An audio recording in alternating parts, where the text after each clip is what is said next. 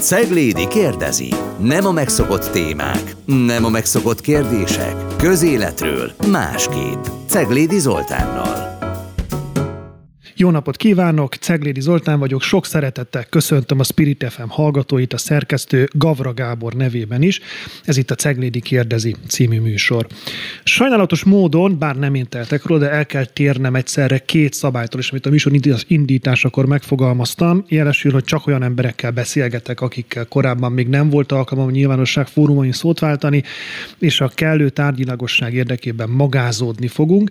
Nem készültem föl arra ugyanakkor, hogy vannak aktív politikusok, akik maguk is tartalomgyártók, és ebbéli minőségükben ők már többször kérdeztek engem, tehát beszélgettünk már, és ekkor eléggé el nem ítéletű módon tegeződtünk is.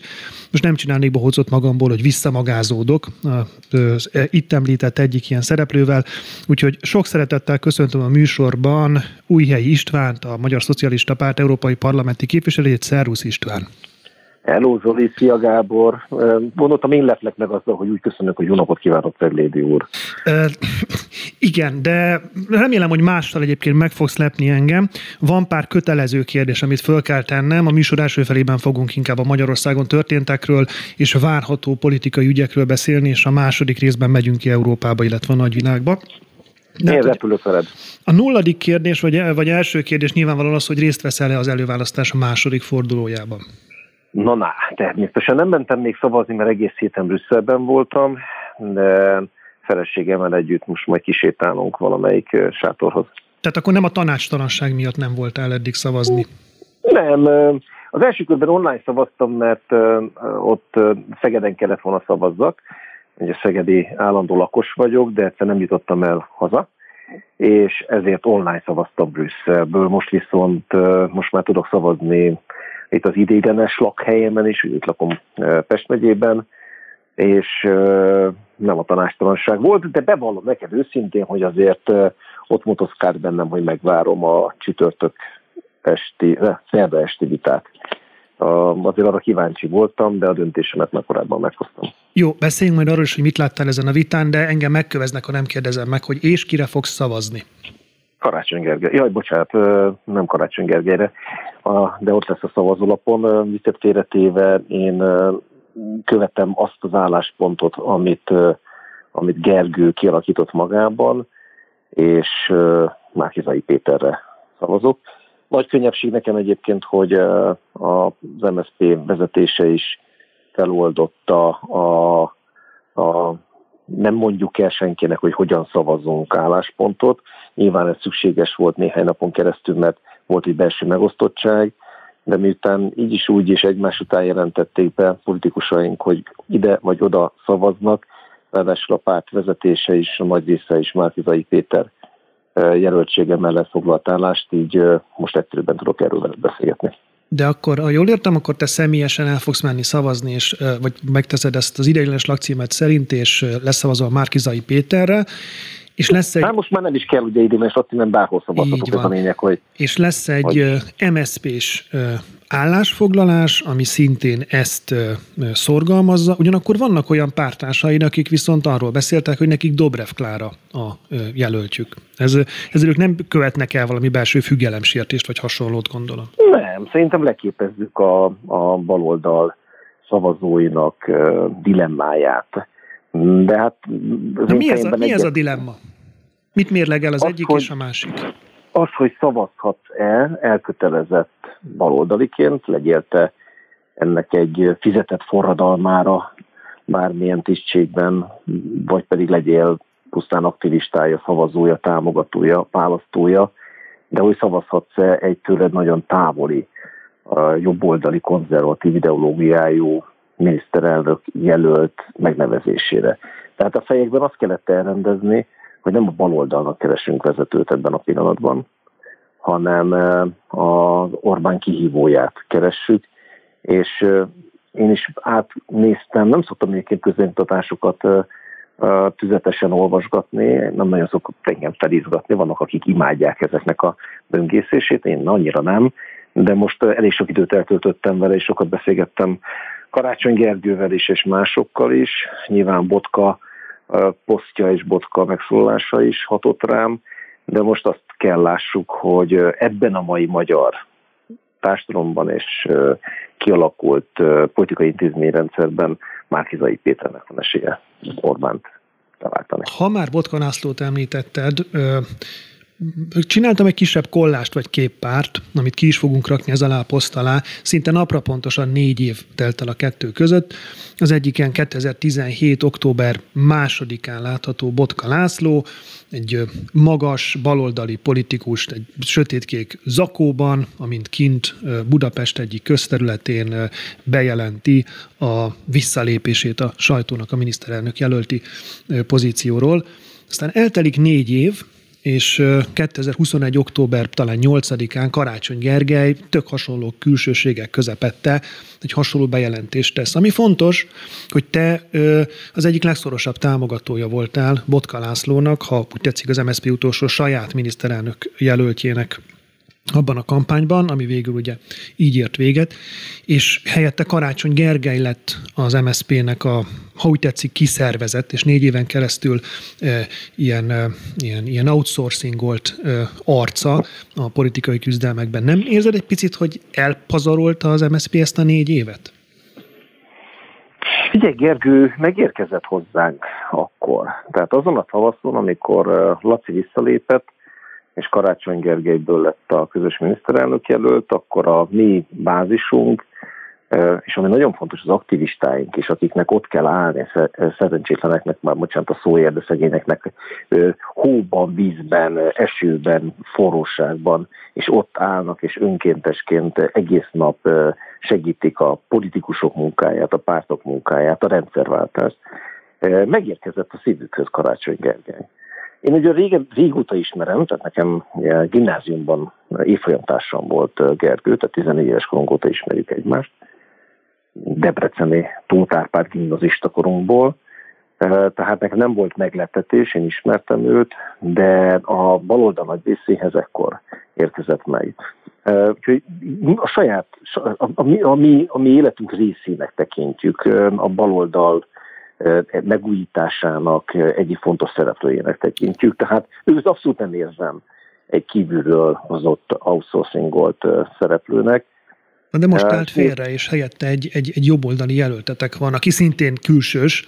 Tehát, hogy Karácsony Gergelynek mi lesz a funkciója a jövőben a Magyar Szocialista Pártban, vagy körül, vagy fölött, vagy mellett? Ó, látod, milyen jó, hogy az előbb pont azt mondtam, hogy mi nem a baloldalnak keresünk most a miniszterelnök jelölt előválasztáson vezetőt, hanem az egész ellenzéki közösségnek egy közös miniszterelnök jelöltet. Mert az egyiket szerintem megtaláltuk már Kitai Péterben, és remélem, hogy, hogy a, a frissessége, ami sokszor nyilván együtt jár olyan mondatokkal is, amelyeket utána a, a végén bocsánatot kell kérjen, de ez benne van, hát akkor, amikor valakire hirtelen tör rá ilyen 24 órás média figyelem, akkor azért tud elkövetni hibákat. És van ebben én leszek a legmegértőbb, a bárki lát engem a Facebookon tudja, hogy miért mondom ezt, úgyhogy igen, ez előfordul, az ember mond dolgokat, de a, a Karácsony Gergely funkcióját mondani, szeretném ott, ott, ott, megtudakolni. Igen, igen, azért mondtam, hogy hogy a gondolatmenetben ott tartottam, hogy a közös miniszterelnök jelölt, aki ezek szerint lehet, lehet, nem tudjuk, de lehet, hogy egy mérséklet konzervatív, milyen vallásos, jobboldali ember lesz. Karácsony Gergely pedig, nem tudom, láttad-e a Gulyás Marcinál a, a visszalépésük napján a páros interjújukat, amikor uh-huh. Gergő arról beszélt, és ez nekem is nagyon izgalmas volt, utána fel is hívtam, kíváncsi voltam, hogy az elszólás, vagy hogy szándékosan mondta, azt mondta, hogy ő most szabadul föl, és most fog tudni csak igazán arra koncentrálni, hogy ezt a bizonyos baloldali, modern, zöld, szociáldemokrata összefogást, szövetséget, amit építgettünk azért már néhány éve, hogy azt, hogy azt, azt meg tudjuk együtt csinálni. Tehát nem visszavonul, és ebből a szempontból más a szitu, mint a Lacinál, Botka Lacinál, akit annak idején azért győzködtünk sokan, gondolom nem csak én, hogy úgy visszavonulni a miniszterelnök jelöltségből, és zárójeles megjegyzés, ugye ott akkor a, a Ferivel Gyurcsányjal és a DK-val való konfliktus az, ami elvezetett odáig, hogy Laci bedott a törő között, tehát egy nagyon hasonló szitu volt, mint amiben most keveredtünk Márkizai Péter DK egy, együtt nem működésben vagy szópárbajban. De Laci úgy vonult vissza akkor, hogy teljesen kivonult az országos politikai életből, nem hirdetett meg egy új politikai mozgalmat, nem emelt zászlót, hanem, hanem visszavonult a várába. Na most ehhez képest Karácsony most azt mondta, hogy akkor igenis lesz ideje, ráadásul egy jobboldali miniszterelnök jelölt tandemben ott ülő társaként koncentrálni a zöld baloldali Magyarországi Állítsuk ezt, állítsuk ezt az élére, mert én, én, én, én érteni vélem, hogy mit írtál körül, és hogyha kiindulok abból, amit eddig hallottunk el az összefogásról, minden vektor ebbe az irányba utalt, a, a, a karácsony frakciót illetően, az egyes pártoknak a megegyezéseit illetően. Tehát, hogy te azt mondod, hogy az egy, ezt kérdezem, nem állítom, hogy az egy helyes lendő koncepció lenne, hogy jöjjön létre egy új baloldali, szociáldemokrata, zöld párt vagy párt szövetség, a most mondjuk az MSP, az LMP és a párbeszéd, mint minimálisan ehhez szükséges hozzávalókból, amit Karácsony Gergely vezetne. Az utolsó fél mondatodig ez az én nagy kívánalmam és álmom, hogy kivezesse, meg kik vezessék, meg hogy hogyan, az egy másodlagos és egy belső közös döntés kérdése. Abból indulok ki, amit, amit meghivatkozol, mint műsor, ugyanis abban egy dologról egyáltalán nem beszélt Karácsony Gergely, arról, hogy ő jelenleg Budapest főpolgármestere. Tehát én azt láttam, hogy ő, csak én a másik oldalról közelítve, hogy ő tényleg benne maradt a nagy politikai dimenzióban, tehát e tekintetben ez tényleg kontraszt mondjuk Botkanászóhoz képest, aki meg valószínűleg a rendszerváltás után egyik legsikeresebb várospolitikus lesz, hogyha így folytatja de hogy akkor te azt alapvetően szorgalmaznád, hogy a választásokat követően az MSP, a párbeszéd és az LMP, azok ne ilyen szigorúan elválasztott külön pártként folytassák a, a politizálást. Hú, miket akarsz belőlem kiszedni, Zoli, de, de hát ha már megkérdezted, akkor igen, én ezt szorgalmazom. Ennek egyik oka, hogy látom, hogy az európai nagy politikai folyamatok milyen irányban zajlanak. A és, és, és én az európai pártcsaládomban is azok közé tartozom, akik azt mondják, hogy meg kell rázni, meg kell újítani, kell egy felvarrás a baloldalnak, nem elfelejtve a hagyományos és, és a kukába ki nem hajítandó értékeinket, de modernizálni kell azokat, és az egész biztos, hogy a, a zöld a digitális jövő is egy csomó olyan dolog, amiről egyébként a baloldal nem nagyon beszélt, nem nagyon foglalkozott vele. Tehát ebben a, ebben a tekintetben szerintem a párbeszéd és az, az MSP egyvelege, megnézve a politikusainkat is, meg a hátterünket is egy, egy ragyogó új baloldali együttműködésnek az alapja. Nem véletlenül, hogy most is pártszövetségben vagyunk, most is nagyon sok helyen a közvéleménykutatók is úgy mérnek minket, hogy MSZP-P. Hogy az LMP mit csinál, az egy másodlagos kérdés, de nagyon közel kerültünk egymáshoz most. Az előválasztási kampányban nagyon sok helyen támogattuk egymás jelöltjeit, de mielőtt valaki uh, megfedne engem azért, hogy most miért nem arra koncentrálunk, hogy hogy takarítjuk el az Orbán rendszert, érzem, hogy a legfontosabb feladat természetesen, hogy áprilisig kőkeményen megdolgozzunk, hogy mondjuk a következő parlamentben maximalizáljuk az MSZP és párbeszédes képviselőknek a mandátum Na de a ti ajánlatotok erre nézvést ugye az, hogy létrejön egy összefogás, mely összefogásnak a főszereplőit és kereteit az, az előválasztás teremti meg, úgyhogy ezen az úton fogunk tovább menni logikailag. Csak az utolsó kérdésem ez összeálláshoz, Igen hogy is. mi az oka annak, hogy a DK-val nem számolsz, vagy nem említett spontán ebben az új pártszövetségben, miközben azért hát nagyrészt a ti kebeletekből jött létre a pártnak a vezető ö, ö, gárdája, ők nagyrészt mind szocialisták voltak, és most, most sincsenek olyan feltétlenül a messze tőletek. Te is, ha már uniós példát hoztál, hát egy frakcióban ülsz egyébként a, a DK-s Két oka van. Az egyik, hogy a DK jóval túlnőtt azon, hogy neki azon kelljen gondolkodni, hogy uh, hogyan rázza meg magát és hoz le valami újat létre.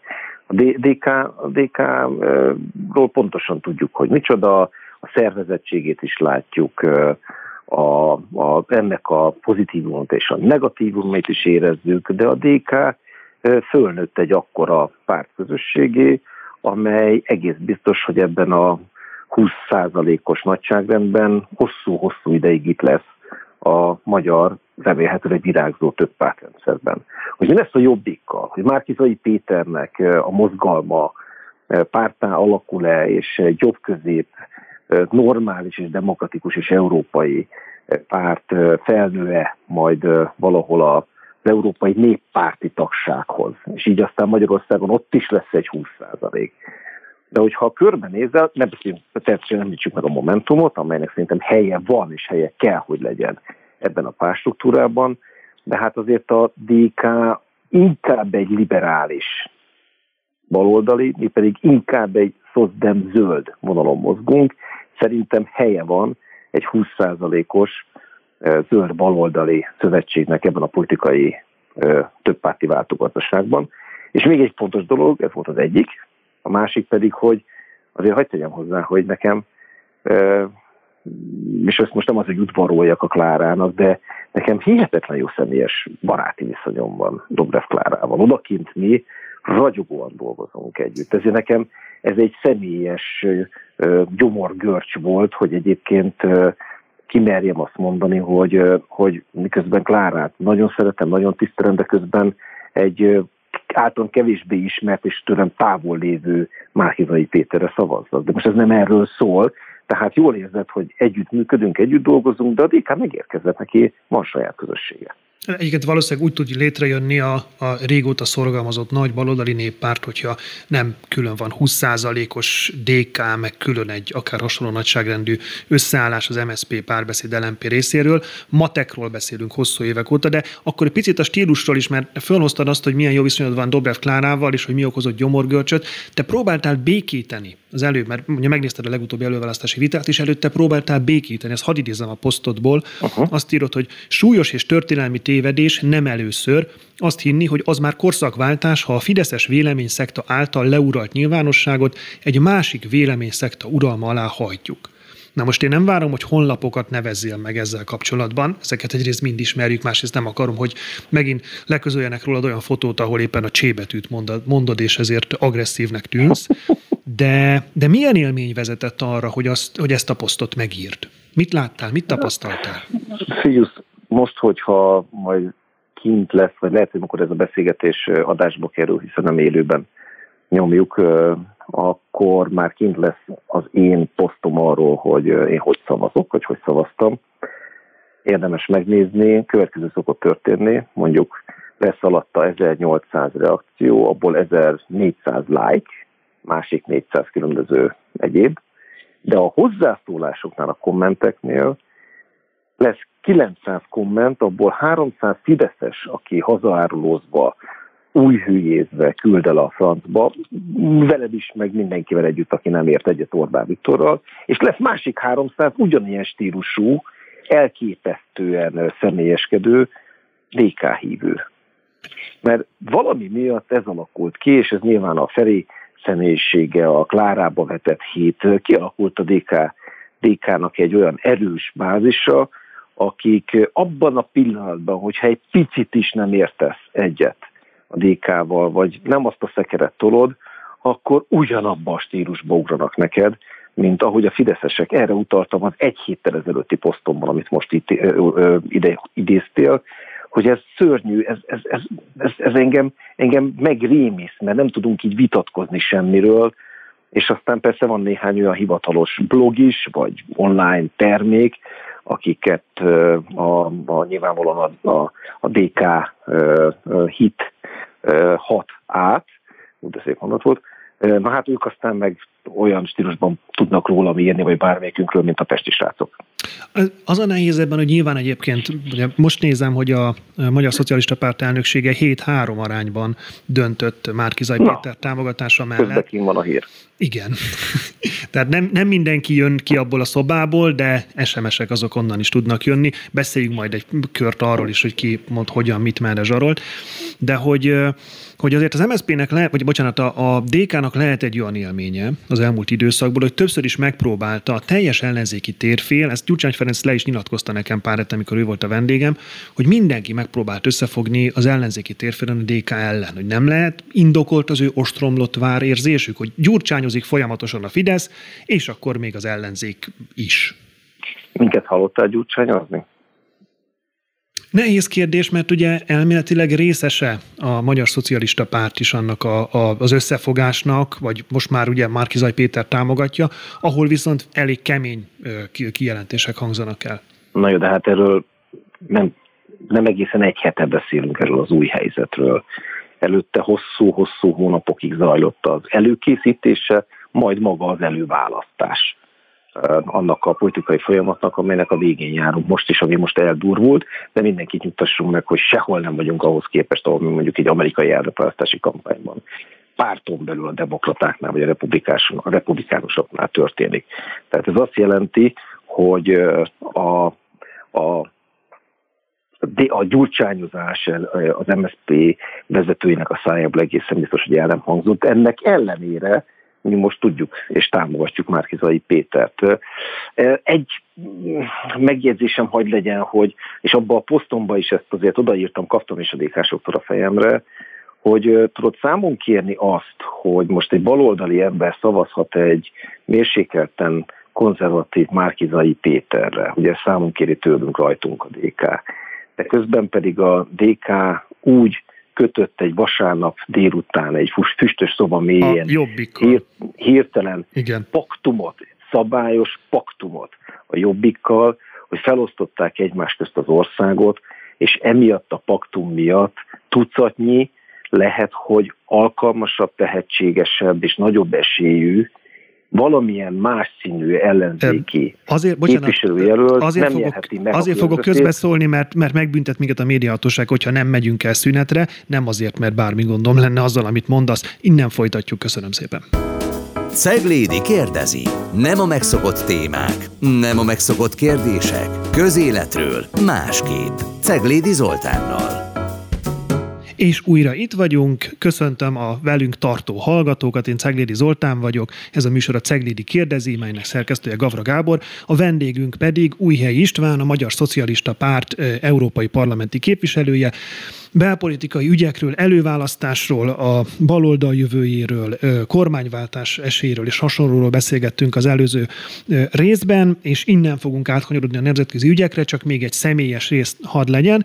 Amikor, most csütörtökön veszük fel az adást, amikor én Újhely Istvánnal beszélgetek, akkor ő épp a kedvünkért kijött az MSZP elnökség üléséről, de jól tudom, te itt nem elnökségi tagként, hanem LP képviselőként veszel részt. Igen, európai parlamenti képviselőként, hogy én annak idén nem vállaltam a tisztséget elvileg elnök helyettesi jelöltségem is volt, de jobban örültem annak, hogyha Komját Émi lesz a, a párt egyik lelkiismereteként az elnök helyettesünk, úgyhogy nem vállaltam tisztséget, de nyilván van szavam, amikor csak tudom azt érvényesíteni is. Nagyon magas labdákat dobsz fel ezzel, mert a lelkiismeretről akarlak kérdezni, hogy ennek az elnökségnek a tagja, tudtam, Tóth Csaba is, ugye, aki az Ugló MSZP elnöke, és aki, aki mögül kifarolt a teljes ellenzék az előválasztás kapcsán. Ugye Karácsony Gergely volt az első, aki azt mondta, hogy nem, nem szavazna most már rá, nem tudja támogatni.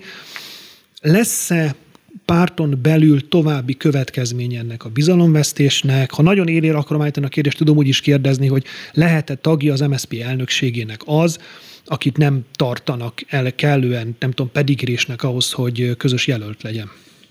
Ha jó az információm, akkor Tóth Csaba most egymás után több helyreütési pert is nyert. Más oldalon viszont az ellene felhozott vádak, amelyek mondjuk bűncselekmény bármilyen büntető jogi következménye járó cselekményt emlegetnének, azokban semmifajta nyomozás nem volt, hogyha, hogyha Ákos tett feljelentést, akkor majd lesz annak, majd lesz valami vége addig valakit a pártból kirakni, megszüntetni a támogatását bármilyen módon, amíg egyébként ez a politikai csatán túl növő és valóban vállalhatatlan cselekmények be nem bizonyosodnak, addig lehetetlen, és nem is szabad megtenni. És ne felejtsd el, hogy azért egy olyan emberről beszélünk, aki megnyerte azt a körzetet kétszer is az ellenzéknek, nem önmagában az MSZP-nek, az ellenzéknek. Így van, sőt, ugye igazából azért a, a teljességhez hozzátartozik, hogy a Magyar Szocialista Párt nem állt ki Tóth Csaba mögül, hanem föntartotta a támogatását utolsóként, és Tóth Csaba volt az, aki érzékelte ezt a helyzetet, és, és meg bejelentette, hogy vissza. Halkan megjegyzem, a DK is támogatta, és a DK sem állt ki, farolt ki. Az egy, na, na, a, amit nagyon nem szeretsz, az a fajta üzengetés az zajlott egyébként azon a hétvégén, hogy a DK megkérdezte Karácsony Gergelytől, hogy akkor ők hivatalosan visszavonták-e a támogatást, mert abban az esetben fogják ők is hivatalosan visszavonni a támogatást. Majd amikor Karácsony Gergely erre nem válaszolt, lehet, hogy túl sok SMS-t kapott egyszerre, akkor azt mondta a DK, hogy akkor ők úgy veszik, hogy Karácsony Gergely ezt mondta. De ez már az a méltatlan része az előválasztásnak. Hát ez, ez akkor volt, amikor én meg megkérdeztem hivatalosan is a DK-tól, hogy nem akar-e az úzdi jelölt mögül kifarolni, mert látod, hogy hogy hozom vissza a szünet előtti mondatomat. Mm. nem engedted folytatni, mert hogy szünet van. Szóval igen, az úzdi jelölt, aki vállalhatatlan, és később is bizonyosodott, hogy vállalhatatlan az ellenzéki közösség számára, ott a DK nem volt hajlandó kifarolni, mert a DK Jobbik Paktum annyira szigorúan működött, hogy egymást mindenhol támogatták. Na ezek után visszalépésnél, visszalépéssel kapcsolatos, vagy egy, egy jobboldali konzervatív márkizai támogatásával kapcsolatos DK-s kritikákat, azokat le kell, hogy pörgessük magunkról, azzal együtt, hogy értem a DK problémáját, és roppantul sajnálom a szituációt, még egyszer hagy visszautalva arra, hogy hát köztünk azért nagyon sok személyes és baráti viszony van sok-sok DK-ssal. Világos.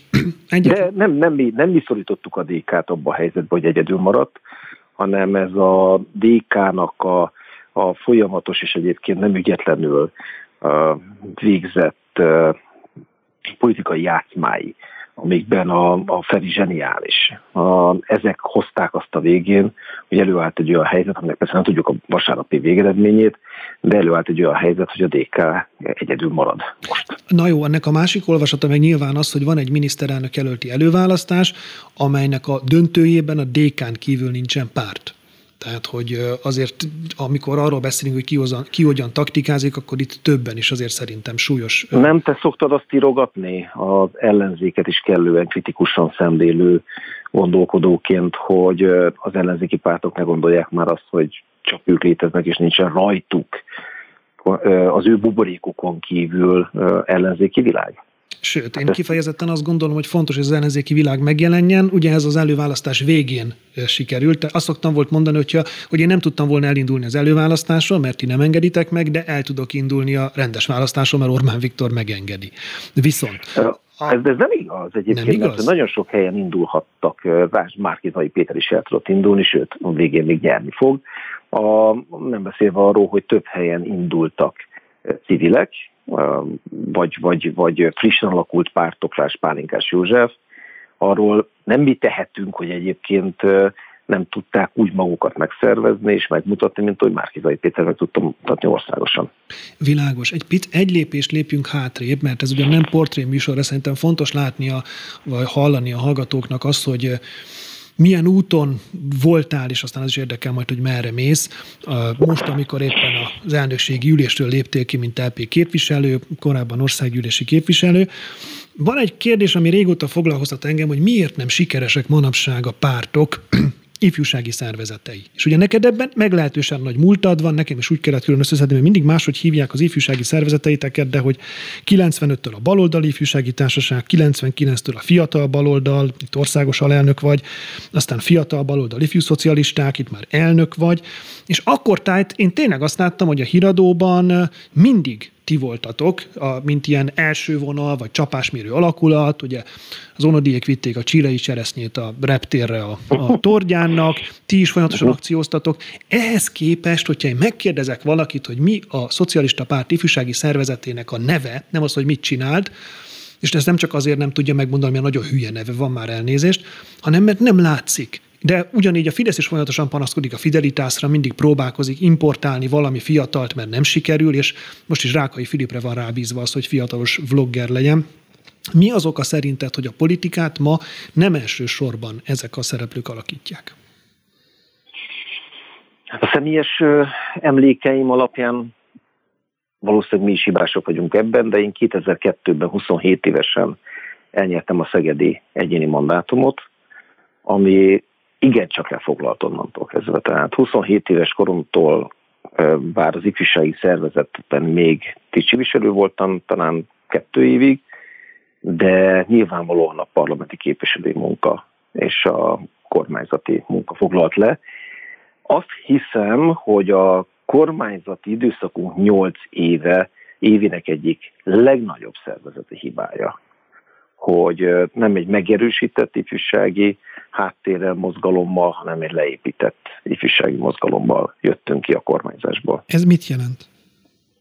Nem volt rá figyelem, sem akarat, és, és hát volt olyan időszak, amikor például a Ferivel, mint pártelnökkel, az MSZP pártelnökéről beszélünk, ne felejtsük el, kifejezetten konfliktusos volt a viszonya az ifjúsági szervezetnek, és a Feri akkor egy alternatív ifjúsági mozgalom felépítésében gondolkodott.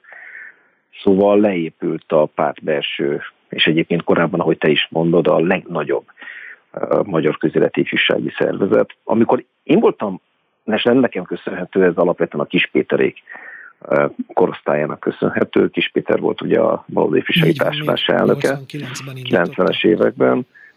Abban az időszakban, amikor én a mozgalomba kerültem 18 évesen, akkor azt képzeld el, hogy 14 ezer tagunk volt, évente több olyan rendezvényünk volt, ahol, ahol 4-5-6 ezeren voltunk együtt, hatalmas beszélgetések, mulatások. Nekem, nekem kimaradt például az egyetemi buli időszak, hogy nem az egyetemistákkal értem a, a közösségi mozgalmi fiatal korszakomat, nekem ez az ifjúsági szervezet volt, és most hosszan sorolhatnám a párt ismert neveit, akik ebben nőttek föl. Ha, De a másik ha van... oldalon is Szijjártó Péter vagy Rogán Antal is egyébként ha, onnan ismerjük Hát Igen. Gyűrk András, Szijjártó Péter, tehát mi, mi azóta ismerjük egymást jól, ezért szoktam tudni őket más stílusban esetleg elküldeni a csodába, vagy kérdezni tőlük, mert, mert van köztünk egy nagyon-nagyon régi uh, kapcsolat, egy, uh, egy, uh, egy, ilyen, egy ilyen, hogy, hogy fogalmazzak, egy, egy uh, lövészárkokból néha kiemelkedő uh, hello, hogy vagy, de, de hát mind a Fidesz időszakában a hatalmi gépezet nem tartott igényt egy kritikus ifjúsági szervezetre, már pedig fiataloknak ne próbáld meg azt a rendszert eladni, ami a ner uralkodik, és a mi kormányzásunk idején a párt elit sem tartott igényt egy belső, folyamatos, viaskodó ifjúsági szervezetre. Egy mondat még, az SPD-nél, a németeknél, ott a JUSZOS, az ifjúsági szervezet, olyan kőkemény, hogy bármikor szemben mennek a pártvezetéssel, párt elnököt tudnak buktatni, egy, egy folyamatos belső, nagyon komoly hatalmi kontroll, ez nálunk ez nem alakult ki. De ha már kiléptél a határokon túlra, a Karácsony Gergelyel beszélgettél, a műsor elején utaltam arra, hogy te magad is szorgos tartalomgyártó vagy, és a heti kettes című műsorodban, mivel nem tudlak soha meggyőzni titeket arról, hogy ne szóvicről nevezetek el dolgokat, szóval a heti kettes című műsorodban mondta azt Karácsony Gergely, hogy 2022-ben a magyar választók egy nagyon egyértelmű és világos értékválasztás elé kerülnek, maradunk az Európai Uniós intézményrendszerben, maradunk az Európai Unió tagjai, és kilépünk a NER közjogi ketrecéből, vagy az Európai Unióból lépünk ki, és maradunk a NER-ben. Tényleg van? Mennyire reális ez a veszély, hogy Orbán Viktor kilépteti Magyarországot az Európai Unióból?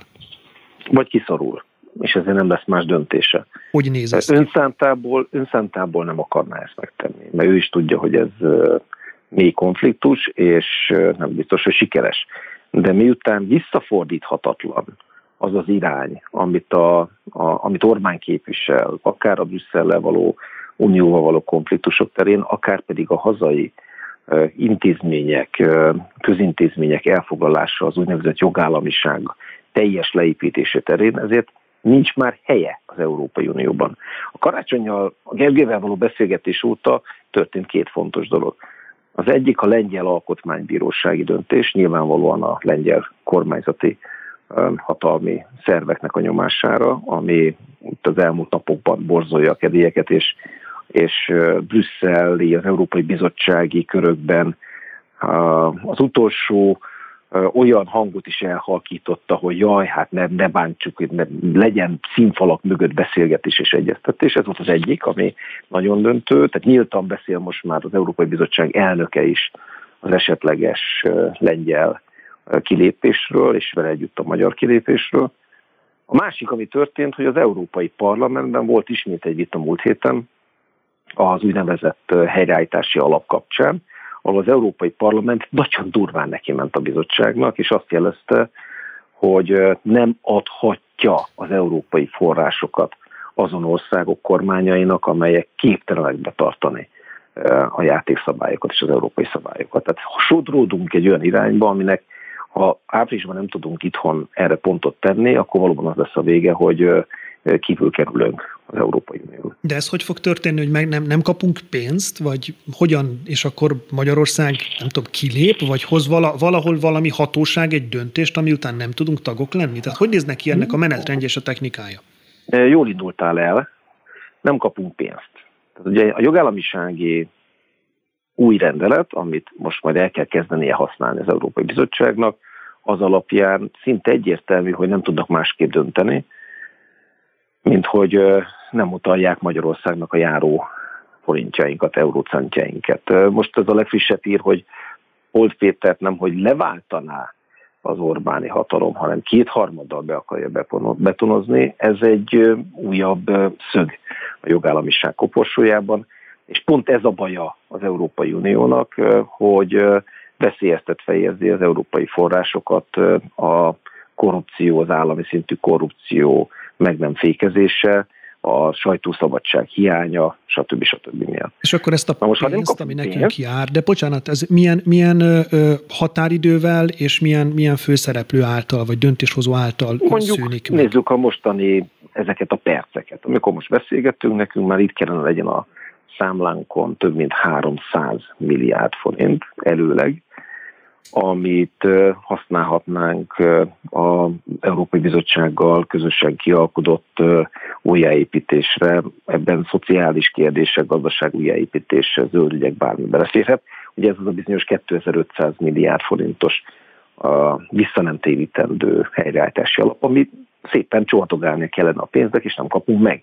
Ezen kívül ott van a 7 éves költségvetés, Összességében mintegy 11 ezer milliárd forint, ami, amit meg kellene kapjunk, hiszen elindult a 7 éves költségvetés, ebből szokta a magyar állam megpályáztatni a hazai szereplőket, a strukturális alapok, minden ebben van. Na most, ha ezek nem jönnek, ezek a pénzek, az, az egyenlő egy, egy óriási GDP minusszal, az állam csődjével, stb. stb. Na most játsszuk le ezt itthon Magyarországon. Orbán Viktornak két lehetősége lesz. Polt Pétert kirúgni a rendszert, átalakítani, elnézést kérni, bocsánatot kérni, alkotmánybíróságnak függetlenséget visszaadni a költségvetési tanácsnak, bla bla bla. Nem teheti meg, hát a rendszer lényege mindezek tagadása. Na most, ha ezt nem teszi meg, akkor meg nem jön a pénz. Ha nem jön a pénz, akkor el kell magyarázni itthon a magyar társadalomnak, hogy miért nem jön a pénz, és miért veszünk fel újabb és újabb hiteleket, és mi a probléma. Mit fog csinálni szerintem az Orbáni hatalom? Rálép a gázra, és még durvábban beadja a magyar társadalomnak, hogy az LMBTQ aktivisták, a óvodai nem változtató műtét, műtéteket propagáló Európai Migránssimogató Bizottság, stb. nem ad nekünk pénzt, mert mi benneteket védünk meg. És sajnos láttunk már jött a történelemben, hogy egy társadalom meghűíthető ezzel kapcsolatban, és akkor már nem az a kérdés, hogy kiraknak-e minket, vagy nem, hanem egyszer csak majdnem többsége is lehet megkockáztathat egy kilépési népszavazást Orbán Viktor. A kicsit a te személyes dilemmádról is beszéljünk, mert ugye te kint vagy Brüsszelben. Uh-huh. Különböző szavazásokon, tárgyalásokon, bizottságok munkájában, egyeztetéseken veszel részt. És nyilvánvalóan ezekben a helyzetekben fölmerül, hogy akkor meg kéne regulázni a magyar kormányt, ne küldjünk pénzt Magyarországra. Egy magyar LP képviselőnek ilyenkor létezik olyan, hogy jó döntés? Tehát tudsz te olyat dönteni, mint azt mondod, hogy ez rendben van? Hiszen az egyik opció az, hogy finanszírozod a NER működtetőit, a másik viszont az, hogy konkrétan nem jön pénz Magyarországra, amely pénz egyébként messze nem csak Mészáros Lőrinchez jutna el, hanem a magyar gazdaságba. Te ilyenkor mit mérlegelsz? Hú, nagyon jól érzed a legnagyobb dilemmánkat. Gondolom, hogy a kollégák is ugyanezzel szenvednek a, már ugye a ellenzéki képviselők. A, és beszéltünk is róla többször, és igyekszünk együtt szavazni az ilyen kérdésekben, hogy legalább egységes álláspontunk pontunk legyen. Éppen Csekatkával dolgoztunk azon össze.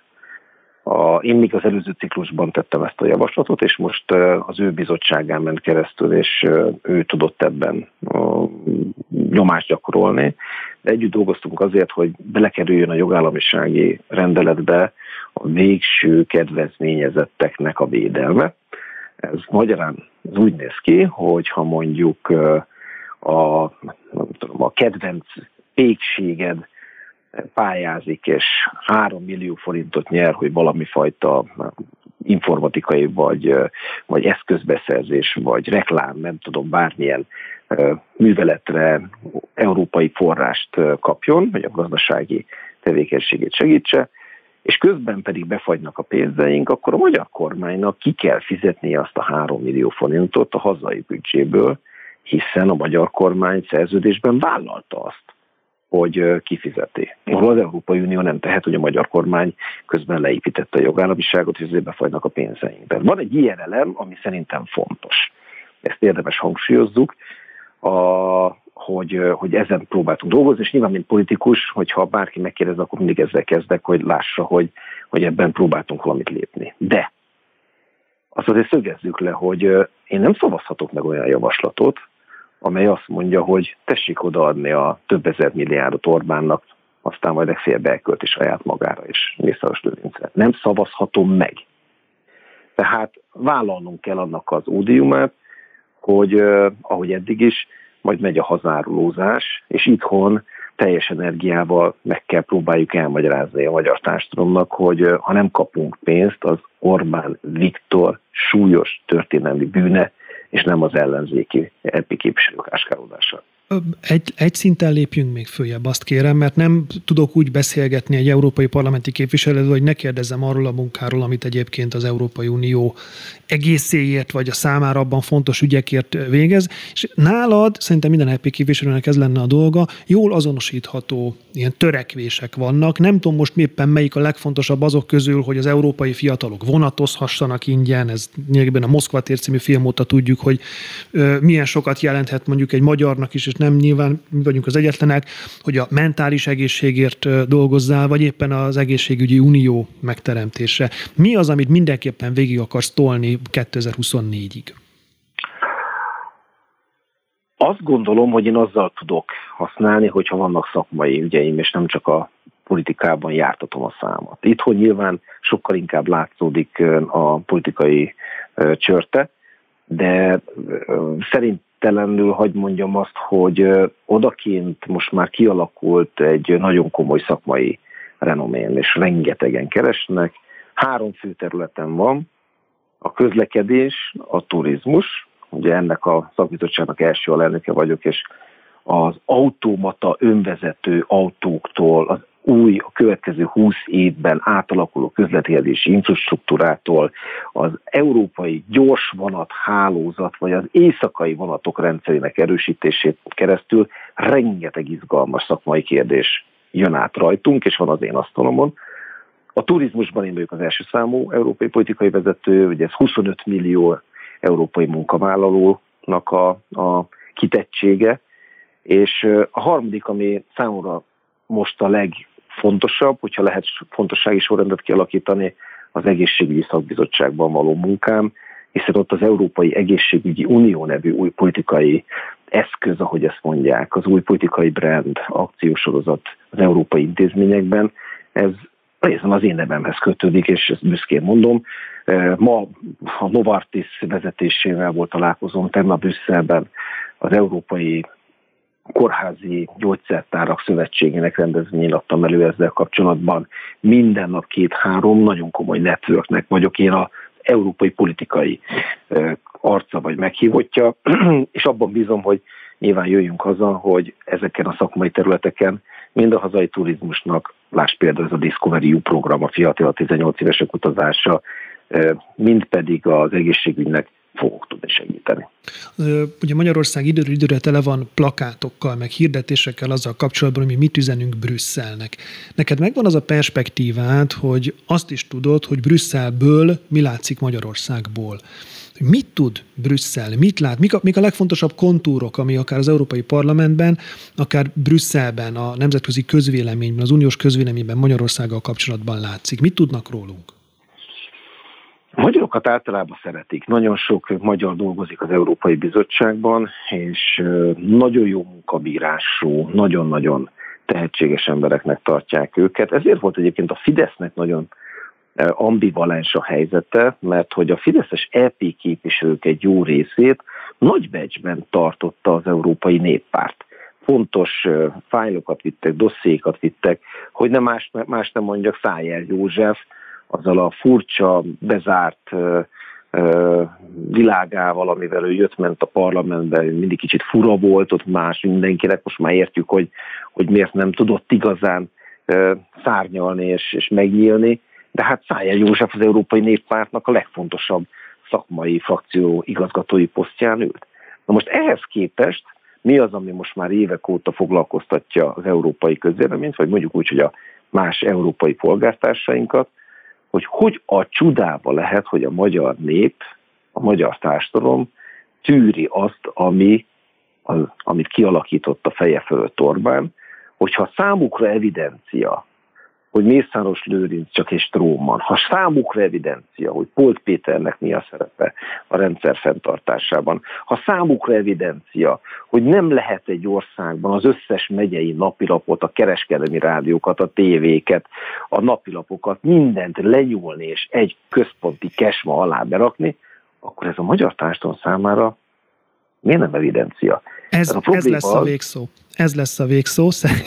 Bocsánat, ja. de hogy, hogy a, nagyon, sok minden nem, nagyon sok minden nem lehet befolyásolni, és az egyik az, hogy a rádióban mennyi ideig tudunk beszélgetni. Nagyon szépen köszönöm, hogy a vendégem voltál, bízok benne, hogy sor kerül még erre. Köszönöm a hallgatóknak, a Spirit FM hallgatóinak. Csak, az, csak azért jöttem, hogy a, hogy a műsorodban, a stand-up műsorodban minél kevésbé csípős nyelvvel beszélj rólam, úgyhogy köszönöm, köszönöm szépen. szépen. Köszönöm szépen, mindenkit ott is szeretettel várok. Ez itt a Ceglédi Kérdezi című műsor volt. A Spirit FM-en Gavra Gábor szerkesztő képviselőnek is köszönöm a munkáját, és Újjai Istvánnak, az MSZP LP képviselőinek is, hogy rendelkezésünkre állt. További jó rádiózást, viszont hallásra.